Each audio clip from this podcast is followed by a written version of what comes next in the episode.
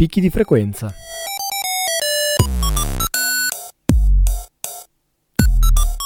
Storie, viaggi, recensioni. Il settimanale di montagna di Radio Onda d'Urto.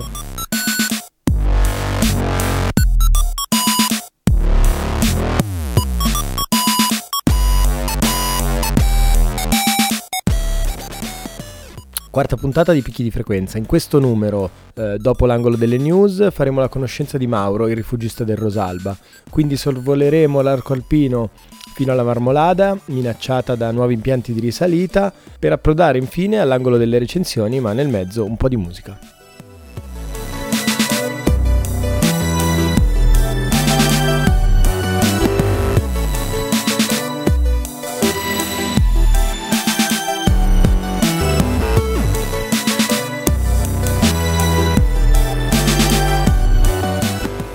Ora seguo le indicazioni della relazione e comincio a salire per zone erbose nel versante della Val Pramper, restando sotto cresta e rinvenendo qualche raro ometto a confermare la direzione presa.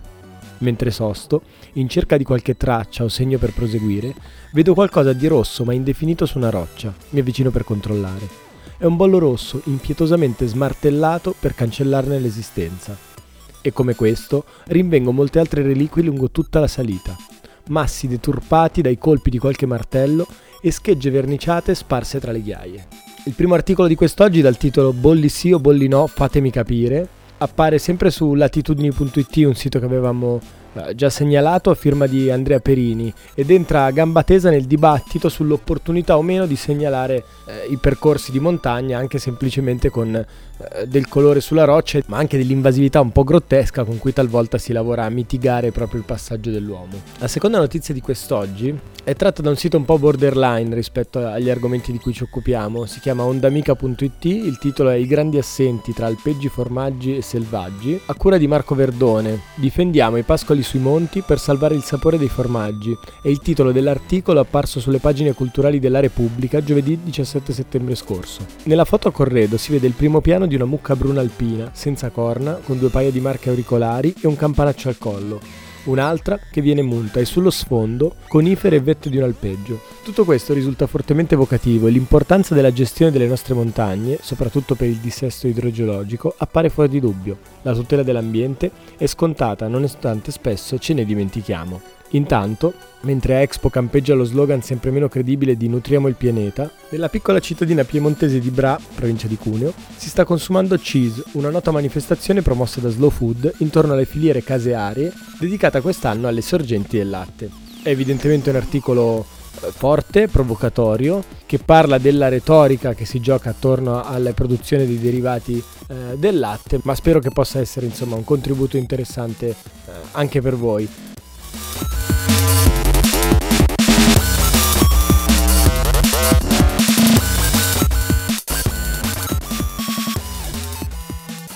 Mauro, sono ormai un uomo, ho preso rifugio che ero un ragazzo perché lo gestisco da 22 anni, è stata una scelta, cioè, lavoravo in fabbrica, se è venuta questa opportunità, mi piaceva la montagna e ci ho provato, me l'hanno dato. Prima del Rosalba gestivo l'Elisa, un rifugiato piccolino che è sempre nelle Grigne. Noi ragazzi giovani di Lecco in montagna la frequentiamo sempre, l'abbiamo sempre frequentata di più del lago. Per chi si avvicina alla montagna a partire da Lecco e quindi dai piani Resinelli, sì, come si arriva a Rosalba e che cosa, insomma, che cosa ci si può fare, che tipo di montagna è? Allora, va bene, la Grigna è una montagna da non sottovalutare, nel senso che ci sono tantissimi sentieri per arrivare al rifugio. Dai piani Resinelli ce n'è anche uno semplice, che è il sentiero delle Foppe, che lo fanno anche le famiglie, comunque non è da prendere sotto gamba. Gli altri sentieri che vengono ai Resinelli, c'è la Direttissima, che è forse uno dei sentieri più frequentati nelle prealpi, perché è molto famoso. Però è un sentiero attrezzato, c'è una scaletta, delle catene, passa in mezzo a tutte le guglie famose d'arrampicata, dove tutti i vari alpinisti di una volta, da Cassin, per primo, hanno iniziato ad arrampicare, tutte queste guglie che si rispecchiano nel lago, anche bello, però va preso con le dovute precauzioni.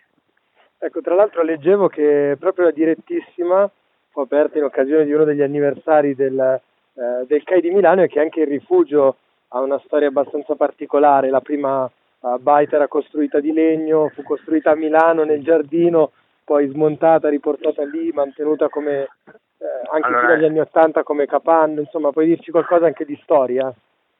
Allora, la Direttissima viene detta Direttissima, ma non è il sentiero più veloce per raggiungere il rifugio. La Direttissima per collegare i due rifugi che aveva il CAI Milano, che è il rifugio Porta, sempre ai piani Resinelli, e il rifugio Rosalba. Quindi, la particolarità, secondo me, del rifugio è che non ne conosco, è dedicato a una bambina appena nata.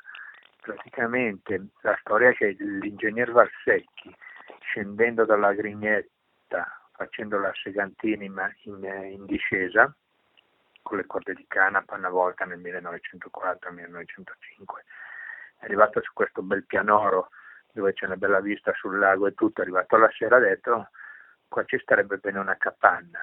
Praticamente ha ordinato questo prefabbricato in Svezia, è arrivato col treno, l'hanno portato su spalla, l'hanno montato, prima l'aveva montato nella sua villa, giustamente come dici te, l'hanno montato, e nello stesso periodo è diventato anche padre, ha chiamato la capanna, una volta il rifugio si chiamava capanna, ha chiamato la capanna e la figlia con lo stesso nome, Rosalba, mentre tutti gli altri rifugi purtroppo sono dedicati a persone morte, no?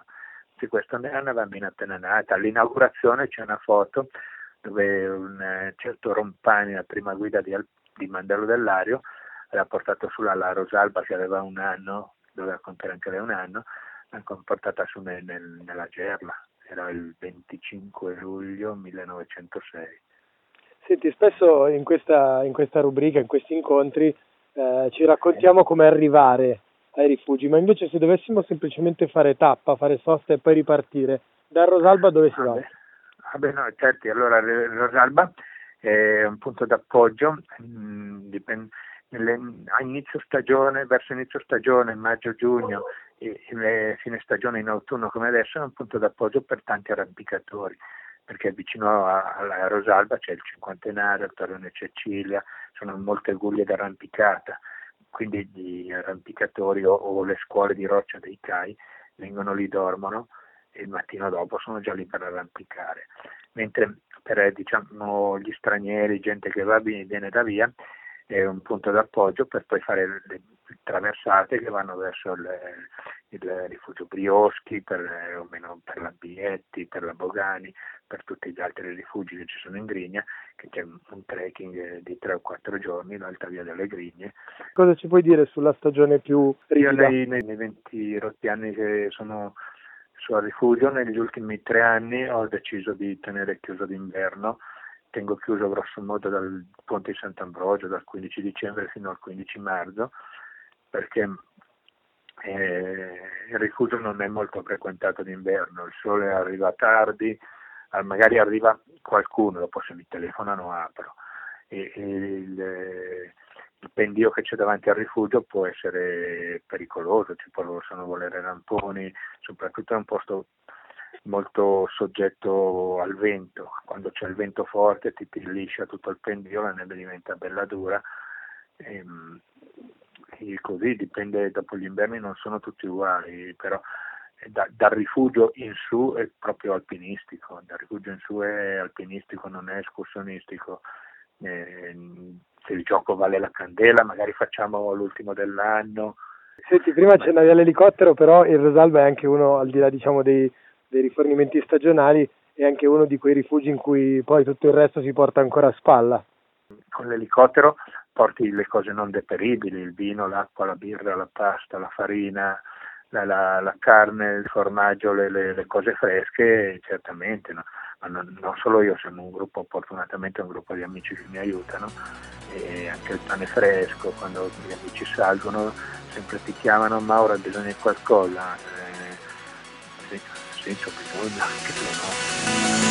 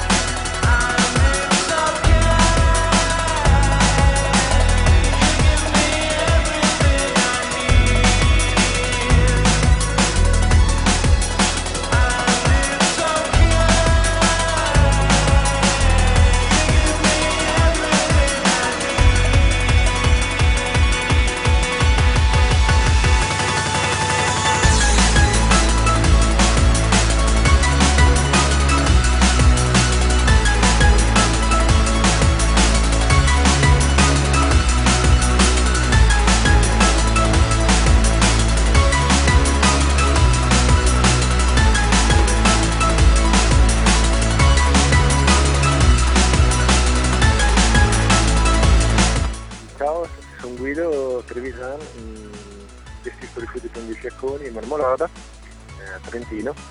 Sono arrivato lì 15 anni fa, quindi a gennaio 2001, un po' per sbaglio forse, nel senso che lavoravo già per rifugi da qualche anno e tramite il mio ex capo mi è capitata l'occasione di prendere in gestione questo rifugio e in Dolomiti, come dire, è passato un treno, ci sono salito e ci sono rimasto su fino adesso, insomma. Questo rifugio che era un po' vecchio, un po' scalcinato, l'ho gestito 3 anni, poi l'ho comprato insieme al mio ex socio, l'abbiamo comprato, ristrutturato, rimesso in sesto e gli abbiamo ridato un po' vita in tutti gli aspetti, li abbiamo riaperto anche d'inverno, quindi facciamo un'apertura di 7 mesi all'anno, facciamo febbraio, marzo, aprile, giugno, luglio, agosto, settembre.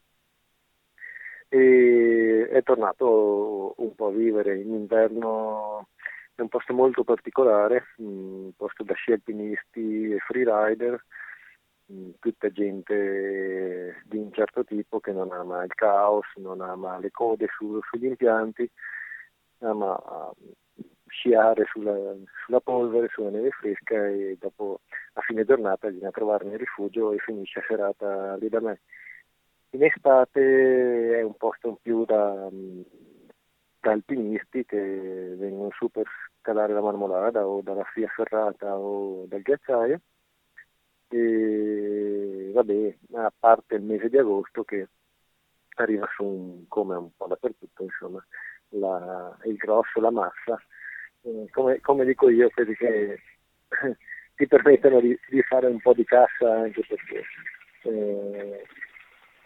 tutto bello, però sì, serve anche a fine mese pagare il mutuo, insomma. Poi a un certo punto abbiamo letto sul sito del Banff, stamattina leggo sui quotidiani Trentino e l'Adige che la giunta provinciale ha adottato in via preliminare il programma per gli interventi per uno sviluppo sostenibile della Marmolada. Ti chiedo di raccontarci che cos'è questo sviluppo sostenibile preventivato per la Marmolada e quali sono i punti critici. Allora, si parla di sviluppo della Marmolada da sempre, penso, nel senso che io da 15 anni ne sento parlare, i miei colleghi mi dicono che se ne parla da almeno 30 anni, forse di più, comunque sicuramente dagli anni 80 si parla di questo sviluppo della Marmolada, e ho letto anche io l'articolo e sono rimasto abbastanza inorridito, nel senso che di sostenibile in quel progetto non c'è niente. Si parla di un impianto che parte dal Passo Fedaia, che arriva a Piave Sciaconi, o meglio 50 metri sopra il mio rifugio, quindi mi passa sopra la testa e scarica i turisti, i sciatori 50 metri sopra di me, da lì un altro impianto che arriva a 100 metri come dislivello al di sotto dell'attuale impianto di risalita che sale dalla parte veneta. 100 metri in dislivello e circa 500-700 metri come distanza. Perché non è sostenibile, ecosostenibile, ambientalmente sostenibile? Perché arriva in un punto in mezzo al ghiacciaio attualmente vergine, quindi si andrebbe ad antropizzare una zona totalmente pulita da antropizzazione umana, quindi si andrebbe a mettere una stazione di una funivia, quindi un impatto notevole, in mezzo a un ghiacciaio. Oltretutto, a parte la sostenibilità ambientale che è il primo punto importante, non ha sostenibilità economica, nel senso che un impianto che arriva, come si dice, a 100 metri al di sotto di un altro che è lì vicino, non ha nessuna possibilità di vivere, di sostenersi economicamente, perché è ovvio che la gente, pensiamo una famiglia media di 4 persone, quindi mamma, papà e 2 figli, arriva al Passo Fedaia, prende l'impianto più lungo, quello che arriva 100 metri sopra con un panorama a 360 gradi, sicuramente non prende un impianto sotto, questo è un altro aspetto. Come mi ha fatto notare un amico ambientalista, a moltissimi non interessa nulla che ciò sia sostenibile o no, anche economicamente, nel senso che già c'è un sacco di gente che si guadagna nella costruzione della cosa. Se poi la cosa non si sostiene economicamente, cioè non si ammortizza, non ha importanza, tanto dopo va a carico della provincia, quindi a carico di noi cittadini. L'importante è fare un investimento, in questo caso si parla di adesso indicativamente 13-15 milioni di euro, quindi costruire e poi si vedrà. Quindi dal mio punto di vista è bocciato sia ambientalmente che economicamente. Il progetto prevede anche quindi lo smantellamento degli impianti, di parte degli impianti precedenti, e la protezione delle sole aree sciabili attraverso l'utilizzo di teli. Anche su questo tipo di tecniche, insomma, c'è un dibattito più che aperto, specialmente perché invece sembrerebbe che il complesso del progetto non prende in alcuna considerazione quello che è lo stato di fragilità della Marmolada. Sicuramente i primi interventi da fare in assoluto sono quelli di ripulire dalle stazioni, dai vecchi cementi esistenti. Dal lato trentino, quindi da dove lavoro io, nel Passo Fedaia, ci sono almeno 2 linee di vecchi piloni di cemento, di vecchi impianti. C'è un terzo basamento in cemento di un vecchio schiri, sta ancora lì. Diciamo che venendo su al mio rifugio, se ne vedono di tutti i colori a riguardo. Cioè, quindi sicuramente il primo intervento è ripulire tutto quello che è stato fatto nel passato, innanzitutto. Cioè, è il primo intervento serio. Secondo intervento serio, è inutile andare a sviluppare un'area dove l'accesso per gran parte dell'inverno è praticamente impossibile, perché la strada viene chiusa per gran parte dell'anno, negli anni in cui nevica, quindi diciamo quasi tutti gli anni, per pericolo valanghe. E quindi insomma, come pensano di portare sulla gente se la strada viene chiusa innanzitutto? Quindi prima di pensare a uno sviluppo degli impianti pensiamo a sistemare quello che abbiamo.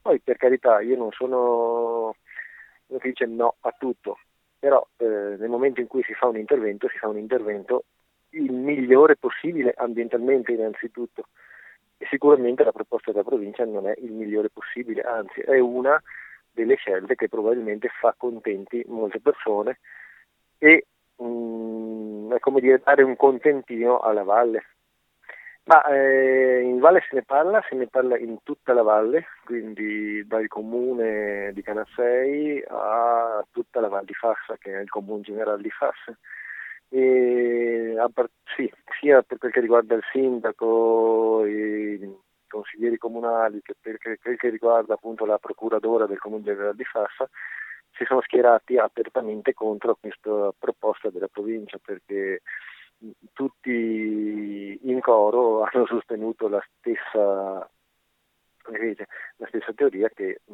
ambientalmente non è certamente sostenibile e in secondo luogo che economicamente non è sostenibile per gli stessi identici motivi per cui che ti ho spiegato poco fa, insomma. Per cui c'è stata un'ottima reazione e tra l'altro tutti uniti, piuttosto che fare una cosa del genere, giusto appunto per accontentare alcuni poteri politici che, come avevo già dichiarato sul giornale, noi non siamo tenuti a conoscere, è meglio non fare niente a questo punto, ma non fare niente non vuol, per quello che mi riguarda, ma non solo me e i miei colleghi anche, perché ne ho parlato, non vuol dire ripulire solo la parte di ghiacciaio trentina. Ripulire la Marmolada per noi vuol dire ripulirla, vuol dire togliere tutto. La Marmolada, se si guarda una foto qualsiasi satellitare, è evidente che è un gruppo montuoso unico, non sono mille gruppi, è un gruppo. Dopo l'uomo l'ha divisa in due regioni, in due province, Veneto e Trentino.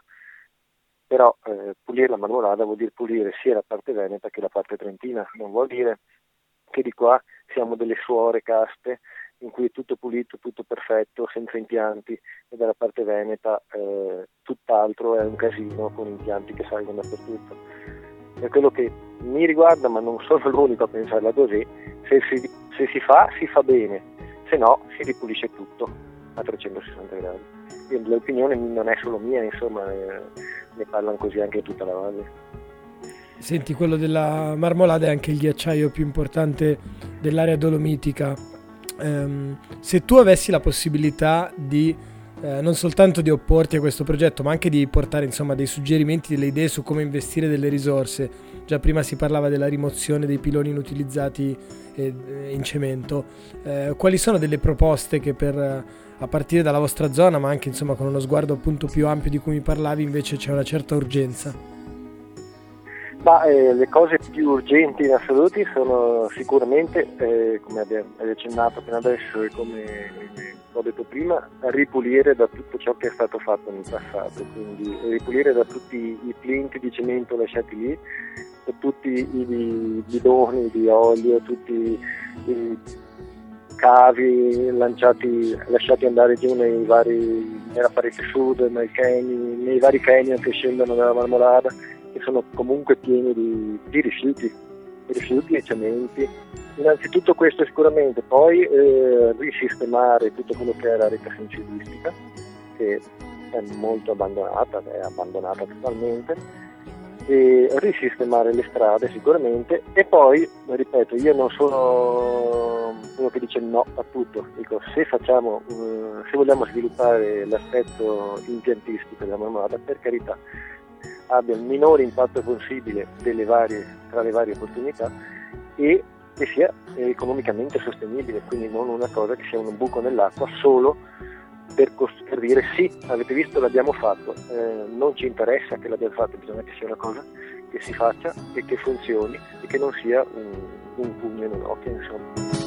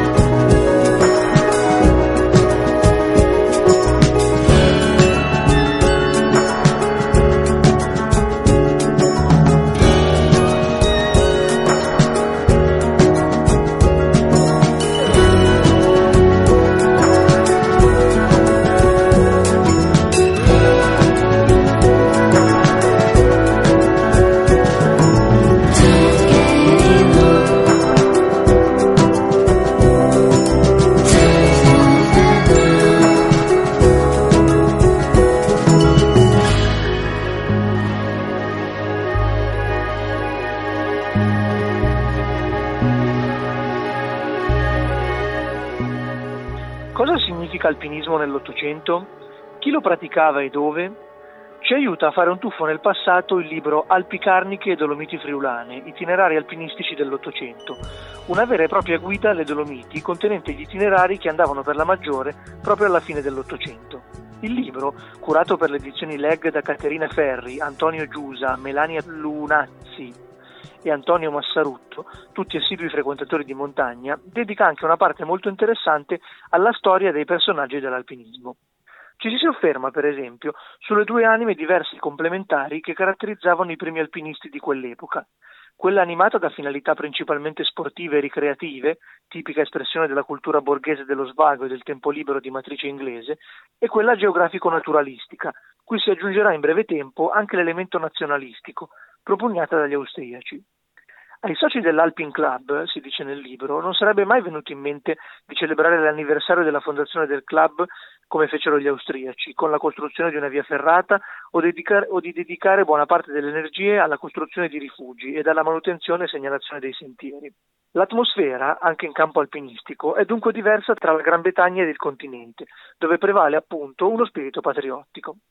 Obiettivi dei club alpini, attraverso l'escursionismo e le salite in montagna e sulle cime dolomitiche, diventano la saldezza dei legami tra i membri delle elite, aprire luoghi ecumenici in cui diffondere tra tutti i livelli sociali i valori della nuova società borghese ottocentesca. Mentre gli inglesi, dunque, si concentrarono soprattutto sulle Alpi occidentali, i pionieri delle Dolomiti sono soprattutto giovani austriaci e tedeschi, per i quali venire in Dolomiti è una moda, analoga a quella che ai giorni nostri potrebbe essere definita il viaggio di laurea, sottolineano gli autori, incoraggiato dai genitori e dalle convenzioni sociali. Gli autori stessi, però, non dimenticano di sottolineare un aspetto importante. In una storia dell'alpinismo dell'Ottocento non bisogna dimenticare di sottolineare il ruolo dei montanari. La storia dell'alpinismo, che si racconta sui libri, è spesso in buona misura raccontata dai montanari di città, si dice nel libro, tendendo a enfatizzare il proprio ruolo ed a relegare i locali e le guide a modesti accompagnatori. Sta di fatto, concludono gli autori, che quando si inizia a parlare di alpinismo la maggior parte delle cime dolomitiche erano già state raggiunte dai valligiani, in particolare cacciatori, pastori, i quali frequentavano le montagne non certo per turismo, quanto per ricercarvi il proprio sostentamento. Il business delle salite, tuttavia, farà presto venire l'acquolina in bocca agli autoctoni, che quando percepirono l'interesse da parte dei cittadini iniziarono a lanciarsi verso le cime, modificando la natura dell'economia di montagna e garantendosi una fonte di ricchezza fino a poco prima insospettata, ed una chance per alleviare la durezza di una vita di secolari sacrifici. Una bella guida, insomma, da leggere sia per la parte storica che per i bei itinerari da riscoprire a distanza di secoli. Anche questa quarta puntata di Picchi di Frequenza volge al termine. Come di consueto vi lascio i contatti per idee, critiche, segnalazioni, suggerimenti, anzitutto all'indirizzo mail abo@inventati.org, sul social network azzurro all'account @abuzzo3, su quello blu alla pagina Picchi di Frequenza, tutto il resto sul sito amonte.info. Noi ci risentiamo come di consueto il venerdì sulle libere frequenze di Radio Onda d'Urto a partire dalla prossima settimana alle ore 20 e nuovamente un saluto da Picchi di Frequenza.